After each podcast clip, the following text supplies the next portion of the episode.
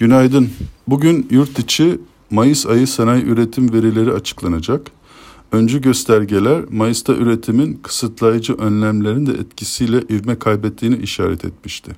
İmalat sanayine ilişkin beklentileri gösteren PMI endeksi Mayıs'ta 50.4'ten 49.3'e gerilemiş ancak Haziran'da tekrar 51.3'e yükselmişti.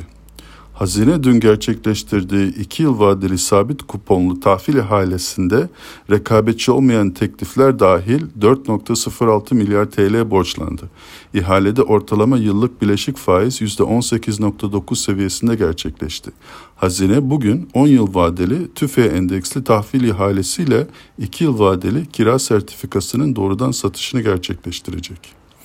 Dün özellikle hisse senetleri tarafında seans sonuna doğru gözlenen sert satışların ardından hisse senetlerinin güne yatay başlamasını bekliyoruz. Beklenen bir haber akışının olmadığı haftada genelinde tatil öncesi baskılı seyrin hakim olabileceğini düşünüyoruz.